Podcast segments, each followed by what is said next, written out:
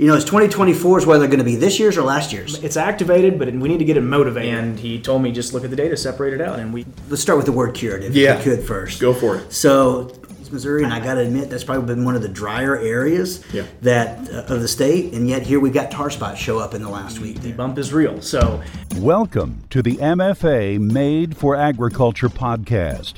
Here are your hosts, Adam Jones and Cameron Horine. All right, folks, welcome to another episode of the Made for Agriculture podcast. My name is Adam Jones.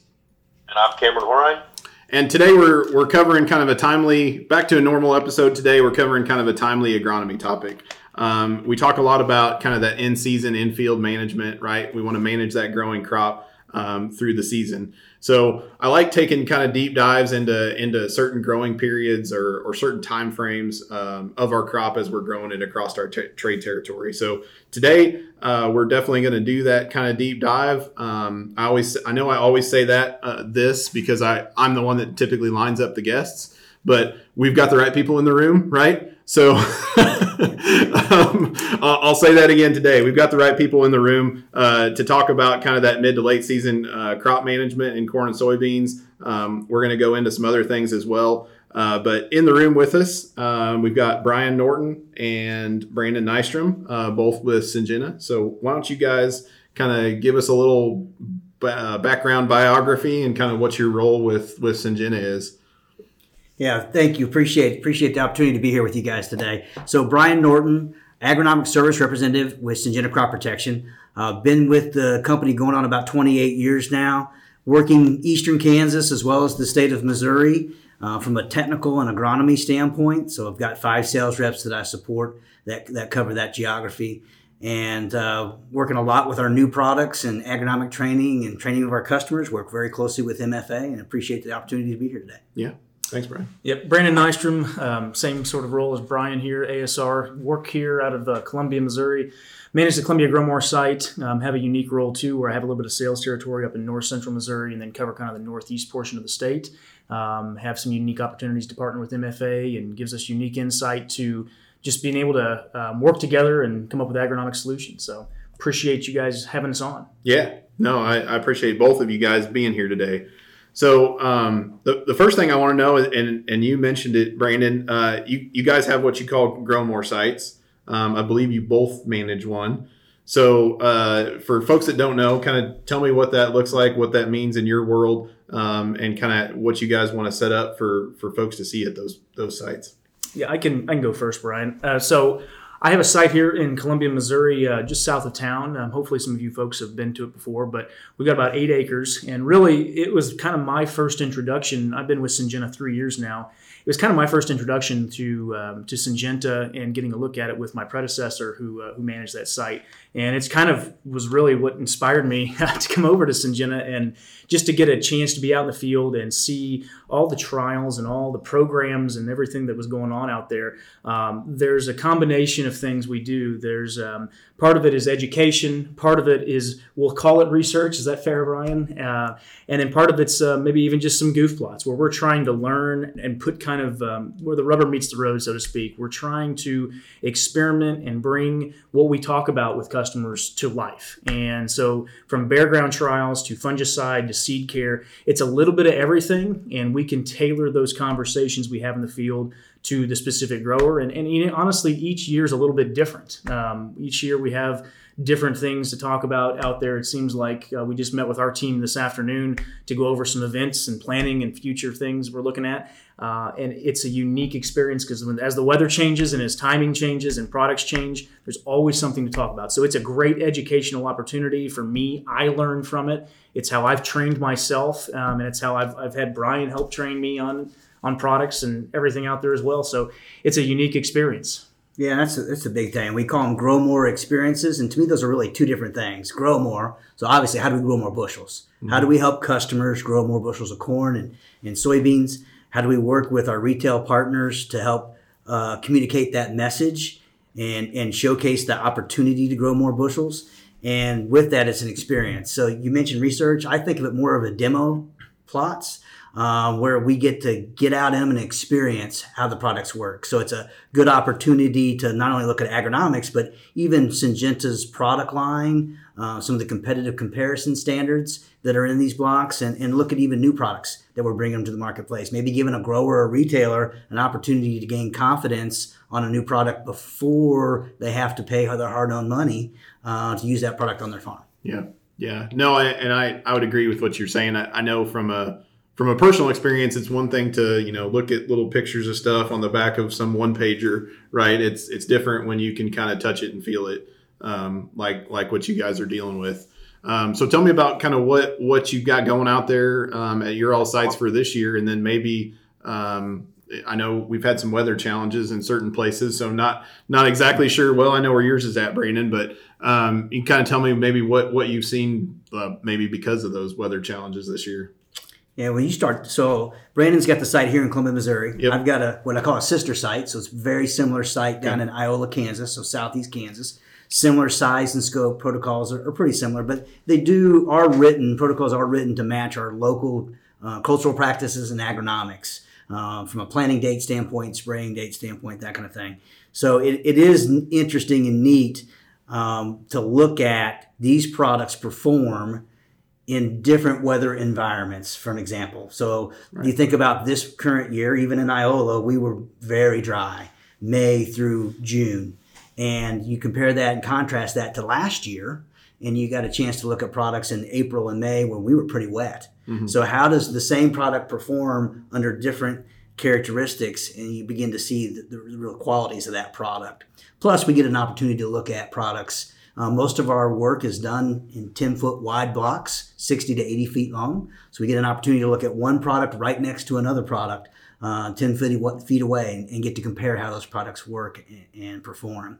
Uh, one of the one of the real popular things is the is the herbicide bare ground trials. There's no better way to compare a herbicide treatment than to spray it 10 feet wide by 60 foot long. Don't plant any crop out there for shading benefit, and maybe throw some weed seed out there too, just to see how how it works. And that's really popular with a lot of folks to come out and look at different products and and, and how they perform. Th- This is also how we train our folks internally too. Is we, we get them a chance to go out there, and you mentioned you know kind of getting to see things in the field. And I'm a visual learner, so you know you show me a slide and you tell me, hey, product X Y Z is the greatest thing since sliced bread. I may say yeah, that's great, but it's not going to really hit home until we actually can visualize that in the field. And so when you get someone out there who can visualize that in the field. Like maybe you're building a product. You've, you've got a pre-mixed product that you're building with a single AI next to the single AI load, and maybe there's two or three in there, and you show how one herbicide is catching you know certain weed species versus the other one that maybe not, and catching a different set of weeds. That, that's a really neat story how you can build products onto that. And so we use that for training. I train myself every. I learn something about every time I go out there. We went out there today. It'd been a week, and I was already picking up things that I was like, wow, I hadn't seen that before. So it's a it's a unique opportunity, and uh, it's it's how we learn.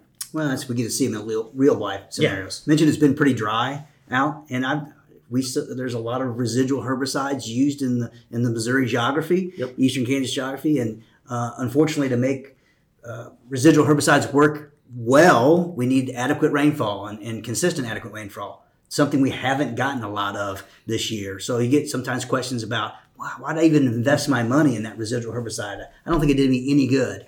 This is an opportunity where we've got uh, untreated check right next to a treatment. Do they, does the treatment look beautiful? No, probably not. Not this year. Yeah. Uh, but compared to the untreated, it's a significant incre- uh, decrease in weed pressure. Correct. Can I give a specific example there too? Just Absolutely. something we looked at today, um, because as Brian said, we've really struggled in in parts of the state, uh, you know, with herbicide act- activation and.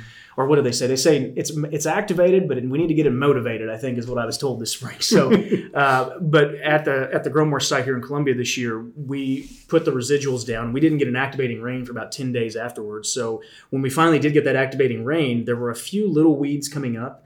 Uh, what I did was in a 60 foot block, I went ahead and sprayed Liberty herbicide post on 30 foot of that block and kind of cleared it up a little bit, recharged those that, that side of the, of the plot.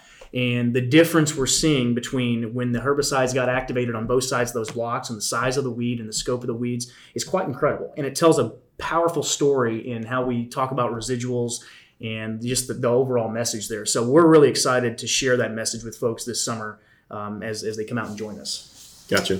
Yeah, Yeah, and I would say, um, from my perspective, what I would say, think, you know, I've worked with uh, Brian and Brandon both for a long time on these GrowMore sites, and um, Brett before Brandon was there.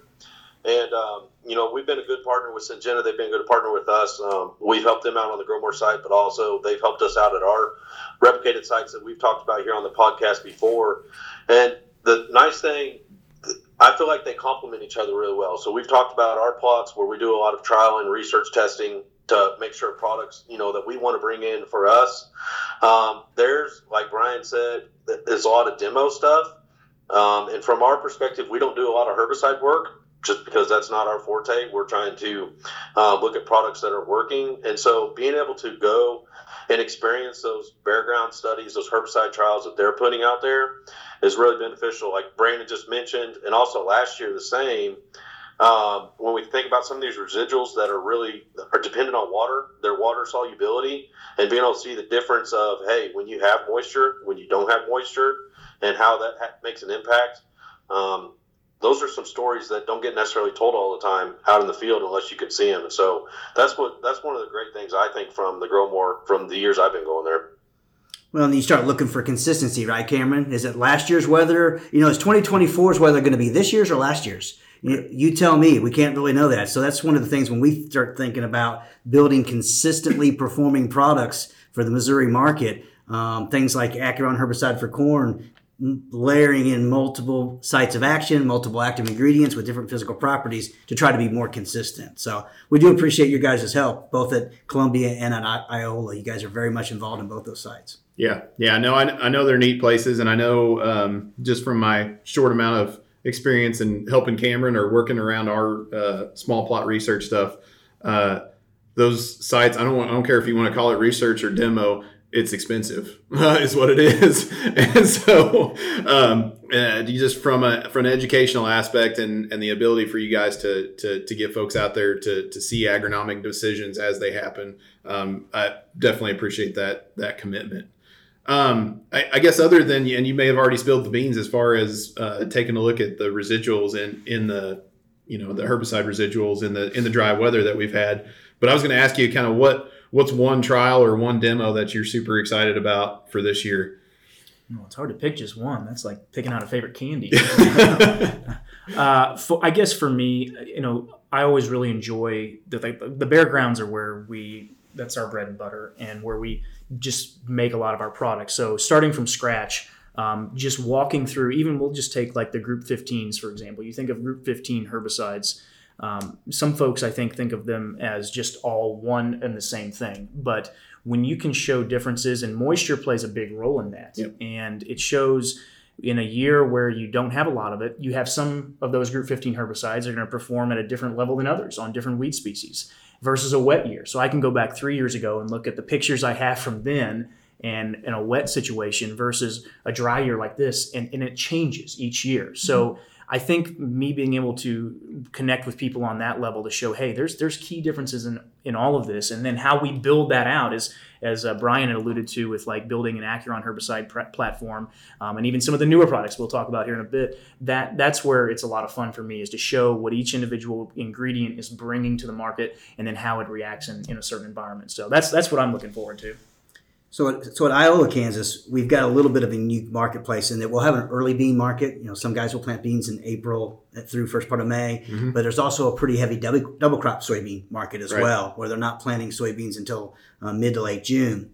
So uh, we've got a new uh, seed treatment for soybeans called CruiserMaxx APX that we launched this year, and getting to see that product perform because we have early planted soybeans at the site mm-hmm. and as well as in a double crop soybean perspective. So um, that's been probably the, the, the, demo for me that's been the most uh, well attended and folks are interested in seeing is no matter which time frame they're planting those beans to get that type of early season vigor, mm-hmm. better stand improvement uh, out of that product. So, yeah. and then we do other things there there too um, around agronomics. So we try to do some planter uh, demos relative to population and depth and speed. And uh, you want to get some growers uh, invested in a period of time sure. at a demo. Do something with the planter. Yeah. Uh, it seems yeah. like that's been a very popular stop as well. Sure, because that's touchy feely and it's something that that they can really resonate with, right? I mean, um, we can have herbicide conversations. We all love those, but from a grower perspective, right? That's more in your all's hands. That's more in our hands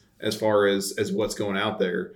Um, when you start talking about the planter and those mechanical things that I can turn a wrench and adjust and, and do those kind of things, it's like, oh, well, hey, I can actually, I can go home and make a change in 20 minutes and, and have an effect, you know, that I can see here. So Absolutely. Yeah. And one thing I'll add to that too is it's not. It, it- obviously, we are showcasing Syngenta's product portfolio, but it's not solely just hey, let's just give a big sales pitch here. We're, we're Sure. focusing on a whole systems approach here. What's working Mhm. overall? Um, you know, the whole message of overlapping residuals. We have post timing studies. We have you know start from the ground up, from, like Brian said, from seed treatment trials all the way to populations and so on and so forth. So it's not just only Syngenta products out there. Yeah. Yeah, I'd say that that's a pretty that's interesting that you chose the the seed treatment study to, to kind of highlight because that's always a I guess fallacy maybe maybe the correct term that that as you get later in the season you don't need seed treatment um, or or that seems to I don't even know where that originated I guess but that seems to be the you know it kind of seems to be the theme that you hear out there. Well, you make sense. So if you think about it from a seed treatment perspective, you're really managing early season seedling diseases, right? Sure. And the longer that soybean is in that seedling stage, the more susceptible it is to those diseases. Early planted, cooler conditions, it's in that stage a lot longer. So it's mm-hmm. more susceptible for a greater period of time. So people think, oh, I need that early planted bean needs a good seed treatment on it.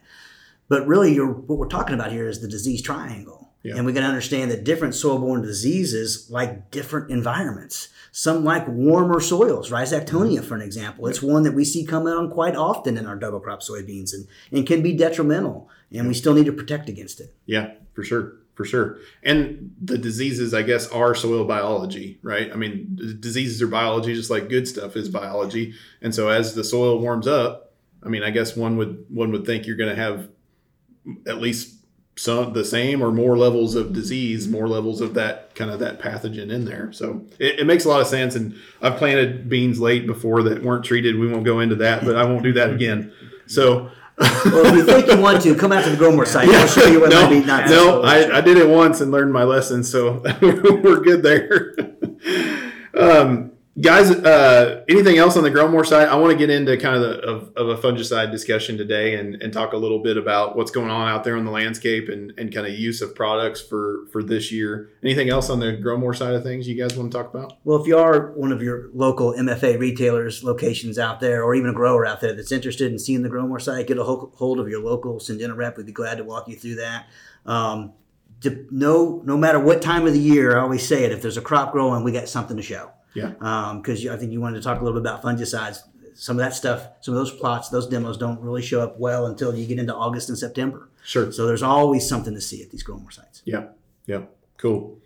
Well, thanks for that. So, um, I guess to, to kind of kick off a, a fungicide discussion, um, and, and you can use product names or you can talk about kind of modes of action. Um, but I think a good starting point might be to just kind of talk about um, trends in fungicide use. I mean, obviously, increasing um, in both corn and soybeans.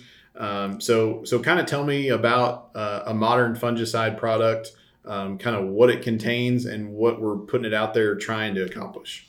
That's a that's a That's a loaded that's a key up for about a two hour answer, I think. That's a lot. That's a big question for Brian Norton. Yeah. so Cameron, I was just sitting here thinking, I, I just have, I got a 200 slide PowerPoint slide presentation just on this exact topic. I'm So, sure you do. Hang We on, just, set, we just set him up to be here for nine o'clock. let, let me pull that thing up. Uh, you the fun part with with uh, Syngenta and the innovation that we've got with around products is but been working with fungicides 27, 28 years now. And, and if I look back to some of the technologies that we were using 20 plus years ago, in a lot of cases, triazole type technology, which was really good for, for helping manage diseases, stopping diseases once they got started, if you want to think about it that way. Usually short lived um, in the plant, short residual. But if you had a disease outbreak, they would usually give you a yield response of some sort. The problem is we don't always have a disease outbreak, talking about the disease triangle, right? The conditions aren't always right. So then as we move through time, uh, we begin to bring a lot of strobilurins into the row crop marketplace. uh, products like Quadris or fungicide, or even Headline fungicide from BASF. Um, and those longer lasting residuals, more preventative type products, uh, but did give you some pretty good residual. The other component that they began to give is this concept of plant health. So efficiency within the plant of water, nutrients, that kind of thing. And when you do that, your consistency of performance goes up because you can sometimes get a yield improvement uh, or at least a quality improvement of the crop, even if there's not a lot of disease pressure. And so your consistency goes up. Then we started pairing those together, triazoles plus strobilurins. And now here, most recently, the industry over the last seven or eight years has gone through the introduction of, of SDHIs. That's the third mode of action that we deal with. SDHIs are really not new to the industry, but they are new with the new active ingredients we're bringing out. Much more broad spectrum in their performance, long lasting traditionally, uh, at least the ones that, that Syngenta has in the Miravis fungicide brand and TrivaPro, and also bringing some of that plant health. So a year like this year, for an example, I get a phone call from Northwest Missouri where they've had quite a little bit of moisture. Typically, moisture equals disease pressure. Um, you can you can bank on whether that be a TrivaPro fungicide application to corn or a Miravis Top fungicide application to soybeans. We're going to help manage some diseases and gets hopefully some quality and yield improvement there from mm-hmm. that. But if that phone call is coming from Northeast Missouri, and I think where you're from, yeah. it's been a little more challenging, right? A little mm-hmm. less moisture potentially. Less moisture typically then means less disease pressure. And so you want to have confidence that you're going to get a good return on investment from making that fungicide application. And that's why choosing a product that maybe gives you plant health or long residual can be really important to help do that. For an example, TrivaPro at that VT VTR1 timing on corn, we're looking at 78% of the time a positive return on investment.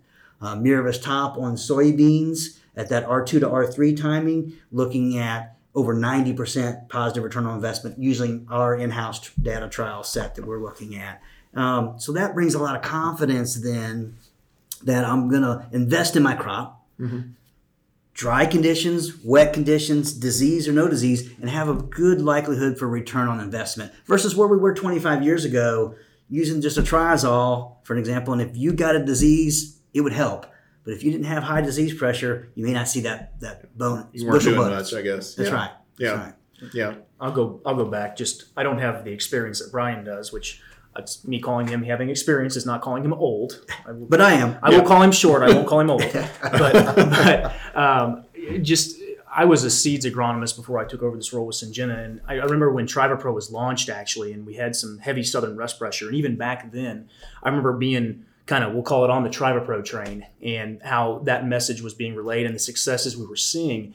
And, and I think I don't have a percentage as far as what the market share has grown in terms of fungicide use, but it has absolutely, you know, it, it has it has ex- exponentially went up in the last five to seven years. And I think a lot of that has coincided with that technology that Brian's talking about being launched with, such as a product like its like its TrivaPro fungicide. So um, the success is there in terms of people that are adapting it into their their farm. Um, and I think the results they are seeing are obviously what's driving that. It wouldn't make sure. sense. People aren't going to just spend money to spend money. So the performance we're seeing in the field has obviously been spectacular, and that is that is what's driving um, driving the sales. And you know when you look at the data Brian mentioned, this is not side by side one year data in one location. We're talking hundreds of data points across the Midwest in various conditions over multiple years that we're seeing this. So it's that consistency that folks are seeing. And in, you know, we talked earlier about you know using seed treatments later and earlier, and I feel like in some cases, the, you know, the dry and wet year conversation with fungicide comes in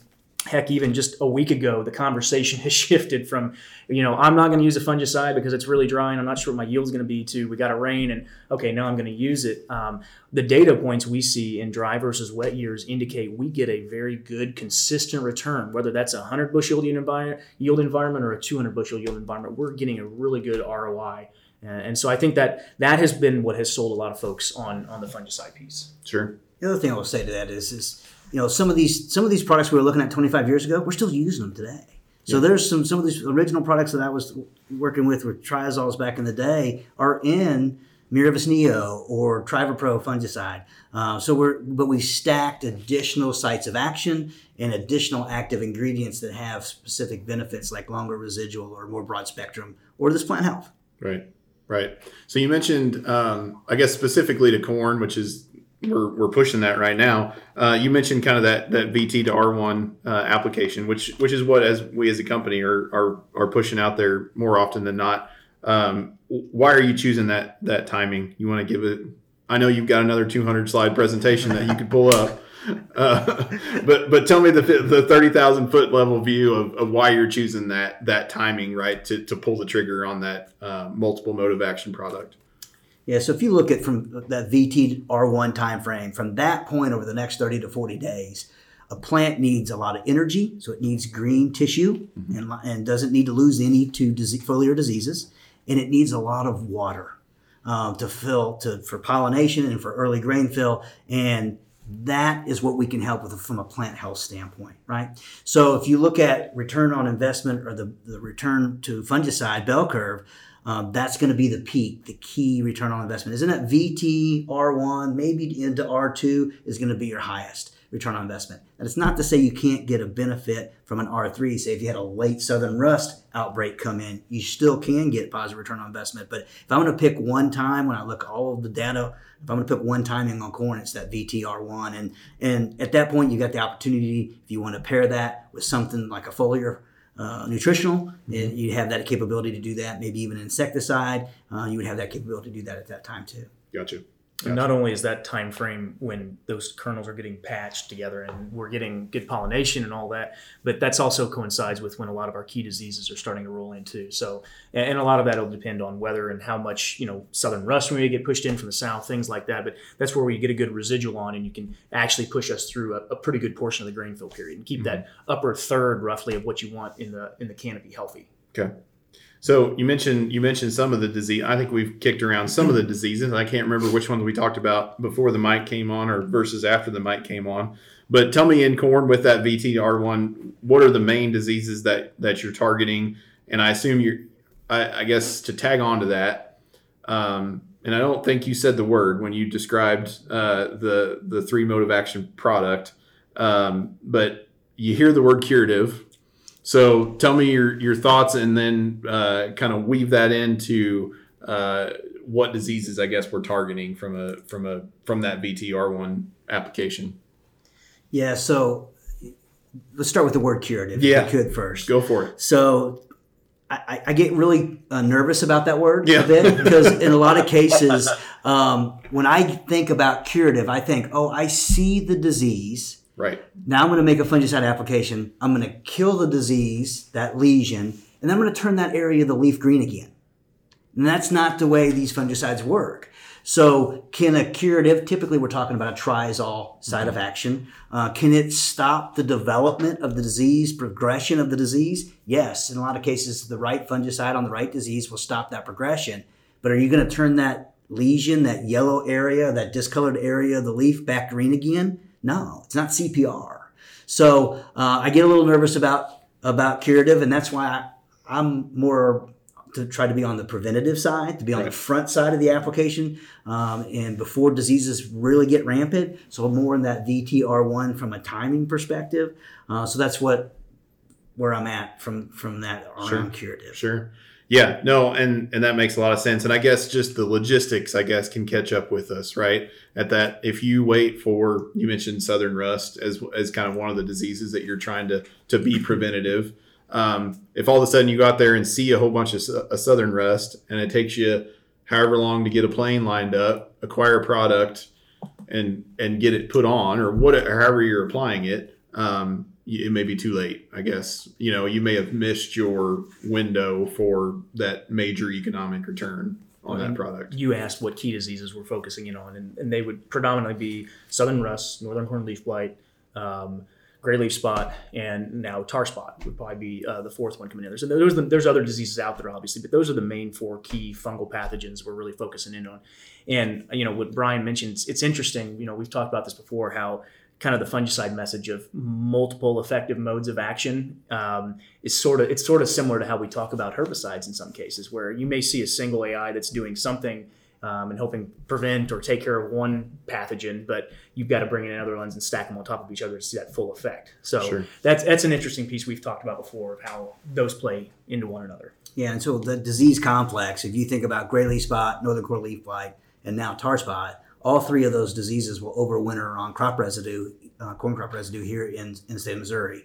So those are ones that we know we're going to have the potential for each year. Now, does the environment, moisture and temperature line up that they show themselves? Um, and, and trust me, I think we're still learning a lot about tar spot. Uh, you see it in your world there, Adam, in Northeast Missouri, and I got to admit that's probably been one of the drier areas that uh, of the state, and yet here we've got tar spot show up in the last week there. Right. So um, the, I think we've got a lot to learn there. Now, Southern rust's got to blow in, right? So we'll see what the what the winds do out of the south and whether that brings it up here. Well, with tar spot, you just you just said it. We have it now. It's not a. It's it's just endemic now. I mean, it's just and and we had it two. Honestly, we had it two years. We weren't talking about it as much two years ago, but we had it two years ago, and now we're rotating back to some of those same fields um, in in certain parts of the state. So it's just there, um, and there may be weather condition years where it blows up and it's a huge deal, and there, but but I can tell you that from now forward, you're going to go find it every single year. I mean, it, it just it's not. I don't think it's going to go away. So Yeah, we used to be a kind of a three disease complex in corn uh, with gray and, and northern and southern rust. Now we're probably a four disease complex with tar spot definitely being a part of that. Yeah. Um, and, and early data would show that uh, that's where you really have a benefit when you stack some of these sites of action and newer chemistries on the marketplace as far as performing against uh, tar spot. So Yeah. we've got a counterpart that we work with in Wisconsin where there's a lot of tar spot pressure in that geography, and uh, for them it's about what he calls managing the crash. Because Sure. tar spot's going to take you take you over your corn with the right environment, and you're just trying to slow the crash down, and it really takes high performing products um, like right Trivapro fungicide, Miravis fungicide to help slow that that that onset. I can't believe you haven't said it yet, Brian. But Brian's magic agronomy answer to most things is it depends, and and that's so true because it, a lot of this is it depends on when diseases come in. Um, the susceptibility of the hybrid or variety that you might be using so. to that disease is a big key point. It's it's kind of how we you know we talk about Saltro and use in, as a seed treatment for um, SDS, and you know that coincides with what variety you're using. You know these these are complicated systems we're trying to approach. Um, so it's it's not just one thing. It's it depends on when things are coming in and attacking that plant and uh, the right product choice. I think I think you guys brought up a good point in the fact um, tar spot's here now. It's just like you can't go and you won't find a resistant water hemp plant, right? And so that's why we've adapted and our herbicides that we talked about seeing it GrowMore. We've started stack multiple modes of action to be able to fight that. And so tar spot, we're still in the learning phase of that, but um, again, we're stacking we're stacking those modes of act different modes of actions in our fungicides now, building that same um, benefit. So that as we learn more about tar spot, we can try to be on the forefront. Uh, you know, I know that I've said it. I know that you guys have said it. When it comes to weeds, it's not don't kill the weed, kill the seed, right? Kill the seed before it comes up. Um, it's it's obviously different when it comes to most of our diseases, especially like southern rust blows in and such. But with tar spot, like we mentioned, living on the crop residue that's there in the field, um, you know, as we learn more, we may have the ability to um, be more preventative on some of the on that disease. Um, you know, as long as weather patterns um, come around. So that's where some of these first look products, as well, and just getting more data on it is going to be beneficial. Yep.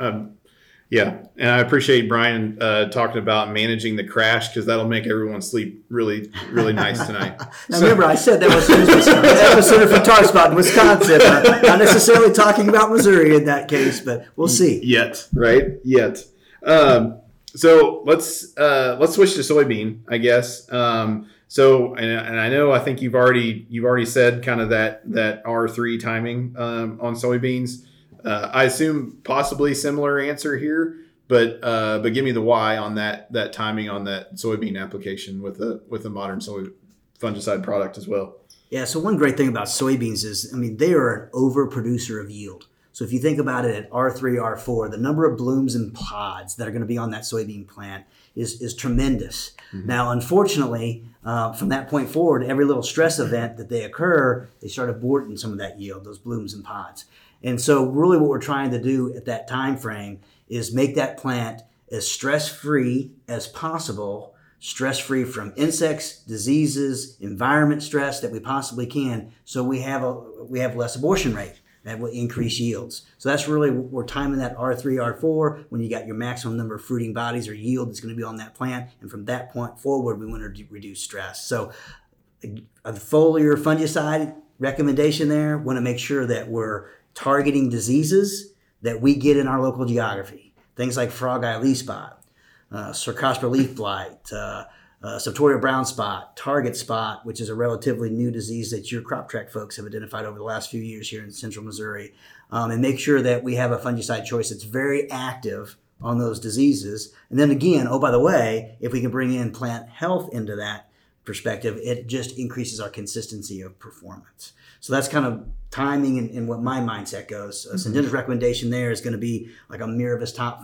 fungicide or maybe a Miravis neo fungicide uh, to protect against those diseases, offer you that plant health. The thing don't forget in that soybean market space is to also couple that with a good insecticide because uh, most of our insect pests are mobile. They're driven by UV, so greenness. And when you've done a good premium fungicide application on soybeans, we hope those beans are greener and they're going to be an attractant to those insects. So they're going to maybe even drive some insects into those fields. Gotcha. So making sure we protect it um, with a good insecticide, something like an Indigo ZCX, new brand that we looked at, at the GrowMore sites last year, mm-hmm. um, and now it's on the market this year.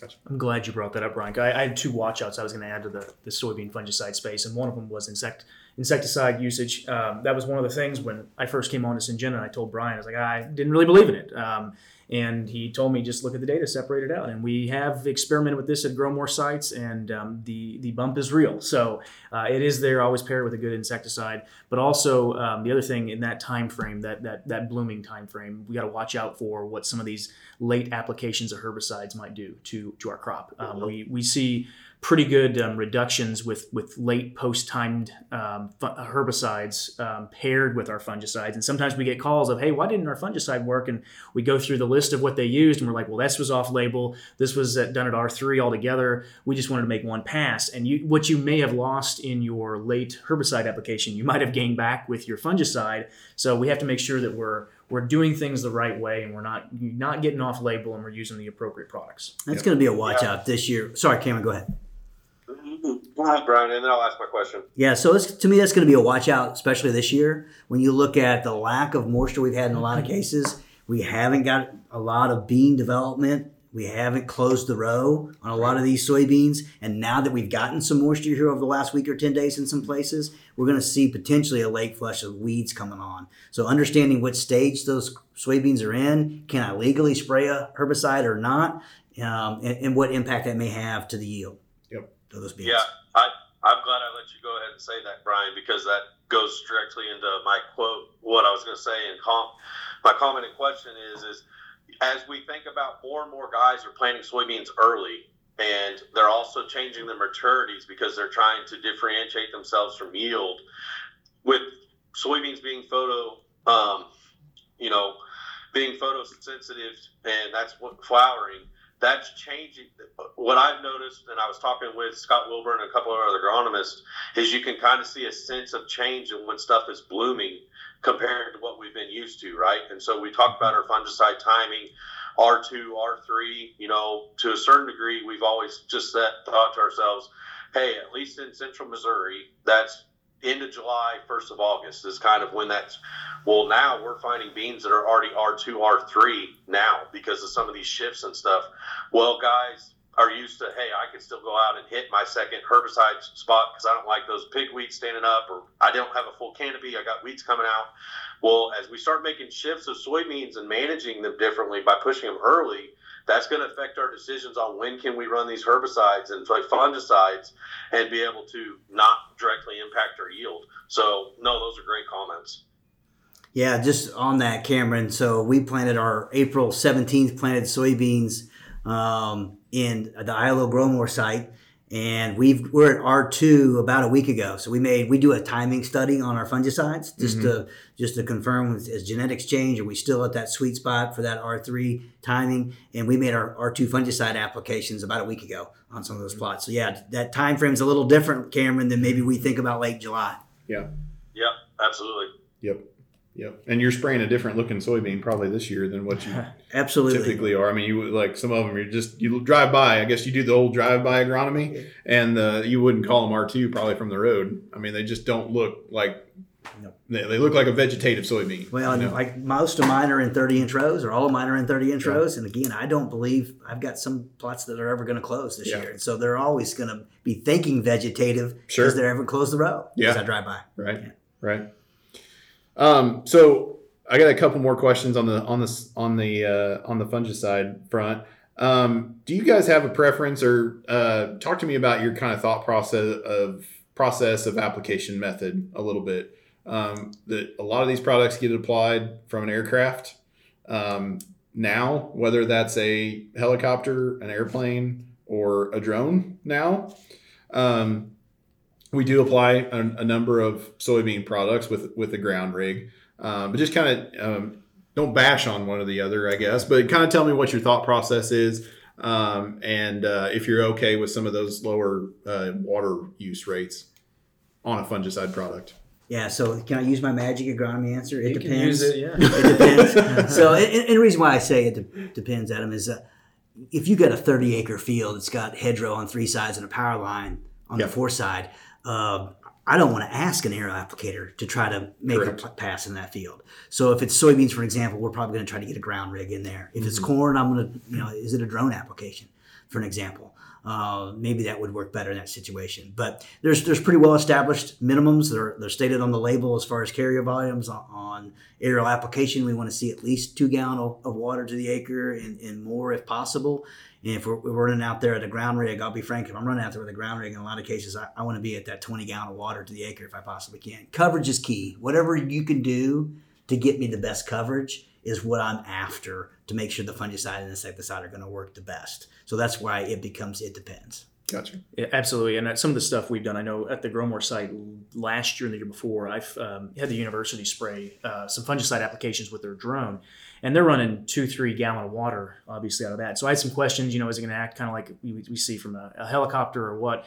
Uh, but they sprayed a product uh, one, last year called sodium chlorate, where basically we were burning leaves, tissue, and kind of seeing what kind of coverage we got, even in corn. And I was relatively impressed with how deep within the canopy we got and the coverage we got down there. So I think, you know, obviously speed comes into that beyond moisture. Um, Dr. Bradley, I know, has done some research on it now or starting to. So there's a lot more data to come there as this technology gets advanced. But I, I think that there's there's still some questions, but there's good reason to believe that these products can work coming out of um, multiple different ways. Yeah. Yeah. Agreed. I like it. I wish we hadn't wouldn't have had. I wish we wouldn't have brought up the it depends thing uh, and reminded him of that before. I had to. I hear it every this. day. I know. I know. Me too. But it, it's a lot easier if it's black or white, right?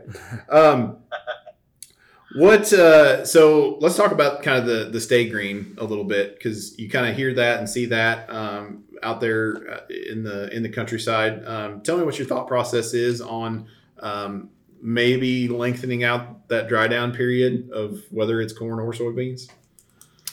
What are you referring to as terms of like um, just plants staying alive longer in the season, or like Yes. green stem issues with soybeans, or any of that? Both, I Well, guess, if you want to address both. I guess I, I'll go. I had actually the question the other day presented to me about green stems and soybeans. Uh, Yep. The grower was concerned about you know harvestability and Yep. how chewy those beans were uh, last year with his fungicide application. But what he didn't talk about was the uh, the bump in yield that he got. And I will just say that it's not. it's easy to point fingers at the fungicide because obviously they can play a role if you are improving the health of that plant and keeping it alive longer, you run the risk of having more green stems. But at the same time, it's also variety sensitive and it's also dependent upon the moisture or the dry down conditions in the fall too. So if we have a rapid, rapid dry down period, all of a sudden that plant can't catch up, you might have some chewy stems. So it's multifactorial.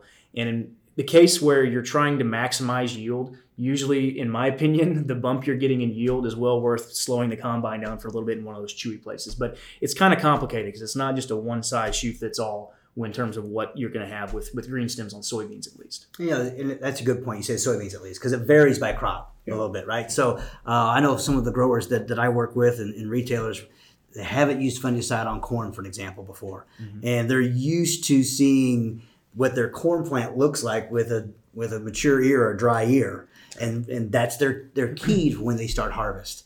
Versus then when you start putting a fungicide on there, especially one that has long lasting residual, one that performs on diseases and plant health, you may actually start looking at a little more green in that plant but yet have a mature ear. So if you're mm-hmm. using just color of the plant to dictate when I'm ready for harvest, sometimes that can change if you haven't used a fungicide before. We see that in wheat also quite a bit.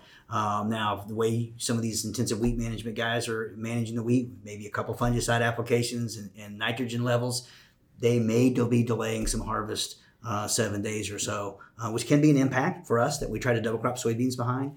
But to your point earlier, a lot of times when you look at the yield advantage to doing that, there's there's quite the advantage for sure. Not. Well, and on corn too. I'm in my former life. I remember my goal was I wanted a brown a brown shuck on a green stalk. Okay, and so I wanted that, and I had growers that were wanting to harvest at 24 percent or more moisture in some cases. Um, and and the starch packing doesn't stop whenever uh, black layer hits. The old rule of thumb. It it can continue in and all the way you know later in the season. So the, the plant stays alive alive longer and we have a better chance of actually packing starch onto those kernels. And obviously if we harvest a little early with higher moisture you know you're not going to have any of that what they call phantom yield loss towards the end. So uh, it's it's it's a complicated system but uh, there's reasons why you want to see plants green at the end of the year too. Oh yeah. Yep. Yep. I wouldn't argue with that at all. Um, and you mentioned it too a, a, little bit about the kind of the the trait or variety differences i don't know if you wanted to mention that cameron because i know you've looked at a lot of that but um, that's kind of interesting from from what I've seen. I guess it's pretty interesting in looking at the differences in um, variety by fungicide. You want to talk a little yep. bit, or any of you guys can talk about it, but I know Cameron's looked at it. Yeah, I, I mean we've we've done that. This will be going on our fourth year of doing that for at least our MorCorn and MorSoy in-house varieties of just um, have a replicated trial where we have our varieties out there with and without fungicide. And there's a there's a huge swing between just varieties and how they interact with fungicides based on the year. Um, and so you can go from anywhere from having no difference to, you know, 10 to 15 bushels on corn just within varieties.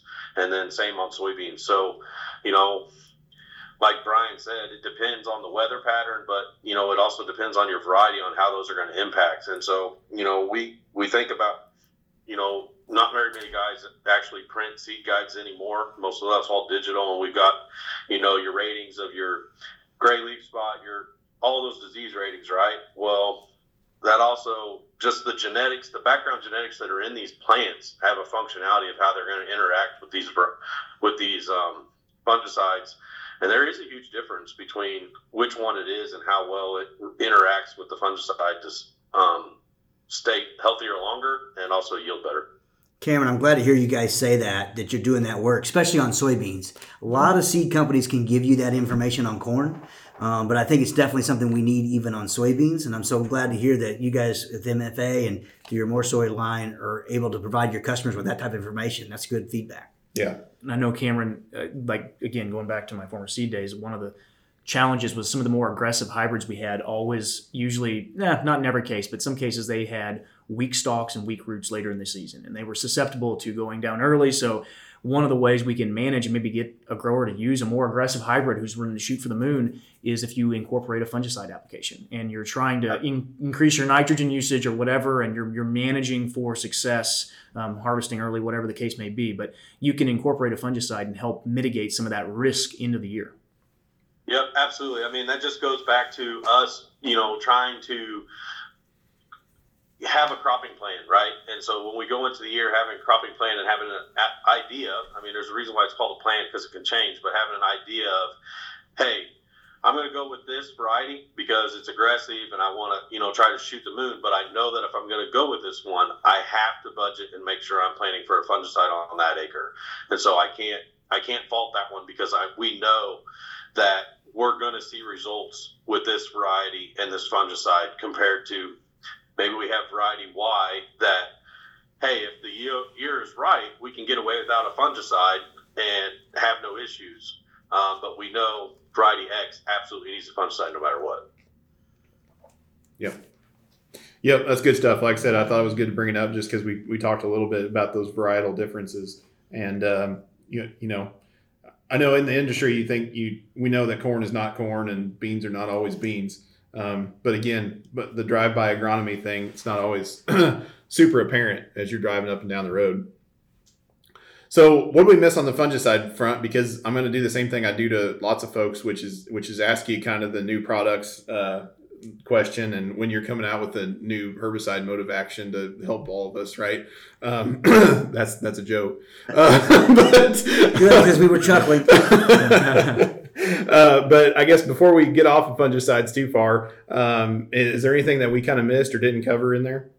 One thing I would mention, and Adam, you mentioned it earlier, is if you look at the date on the calendar or the development of the crop, whether it's corn or soybeans in Missouri, we're getting into a pretty important time frame for making a fungicide application. Mm-hmm. So it's really important to be having that conversation with your your supplier, with your MFA location. Uh, to, they are working to get maybe aerial application to come into the area, and they can get you on that list and, and make that application happen. So it's it, timeliness is, is key right now. Yeah, I'm glad Brian brought that up because that's exactly what I was going to bring up. I've had several conversations with with some MFA location managers in the last couple weeks that were worried about if this cuts loose, being able to schedule everything timely. It's, these planes aren't always in the same exact location they need to be when mm-hmm. when a grower may want it. So I think communication is key, as it is with everything in life. Yep. Yep. Yeah, and just the logistics of that, I guess. You know, the, a lot of those aerial applicators don't live there, right? They're following that crop progression throughout the Midwest, and so if you don't catch them at the right time or while they're there, you're moving on to a different supplier, and they may have a different lead time and it gets it gets complicated real quick in, in that world. So absolutely. Okay, um, let's talk a little bit about new products. What do you guys have kind of in the pipeline or coming out in the next year or two? That's one of the things you're allowed to talk about. That you're allowed to talk about, or that you're not allowed to talk about. I'm good with that too. Well, uh, thanks for that reminder, Cameron. Appreciate that. Yeah. Uh, so, you know, one of the neat things about working for for Syngenta is innovation is part of our core, and yeah. and bringing new products to the marketplace, and that was that's evident when you start thinking about the GrowMore sites, and and part of the reason we we initiated the GrowMore sites 10 years ago was to give customers the opportunity to see new brands before we asked them to pay for them uh, see them perform in a demonstration so we move forward uh, we've had a recent history of things like Acuron GT herbicide uh, post-emerge on corn and and Tendovo herbicide pre-emerge on soybeans and, and the Indigo ZCX new insecticide for soybean uh, insect control. Big product that we're really looking at and, and, launching really, if you want to think about it that way, at the GrowMore site. Um, and it is registered federally and it is registered in the state of Missouri and Kansas. We can speak to that. Okay, Cameron's, I don't think we're going to get anybody in too much trouble here, but new corn herbicide, pre-emerge herbicide called Storen. Uh, really excited about it. Now, unfortunately, Adam, it's not new mode of action. Okay, so it's it's not that that chemistry. By the way, when you if you've got that in your backyard, let me know. We yeah, work with yeah. I'll, I'll, I'll, uh, I don't know that you'd be my first call. I, am oh, sorry. Darn, darn. Um, but but we're really so excited about what Storen can do because yeah. uh, um, for our geography, we think about tough to control weeds, especially if we think about water hemp or palmer amaranth uh, very difficult. And, and I believe the numbers around 40% of all growers say that they're struggling to control those weed species on their farm. So, what can we do to be more consistent with that control, or what can we do uh, to be give longer control? We've got pretty effective lineup currently in corn herbicides, things like Acuron, Acuron Flexi herbicide.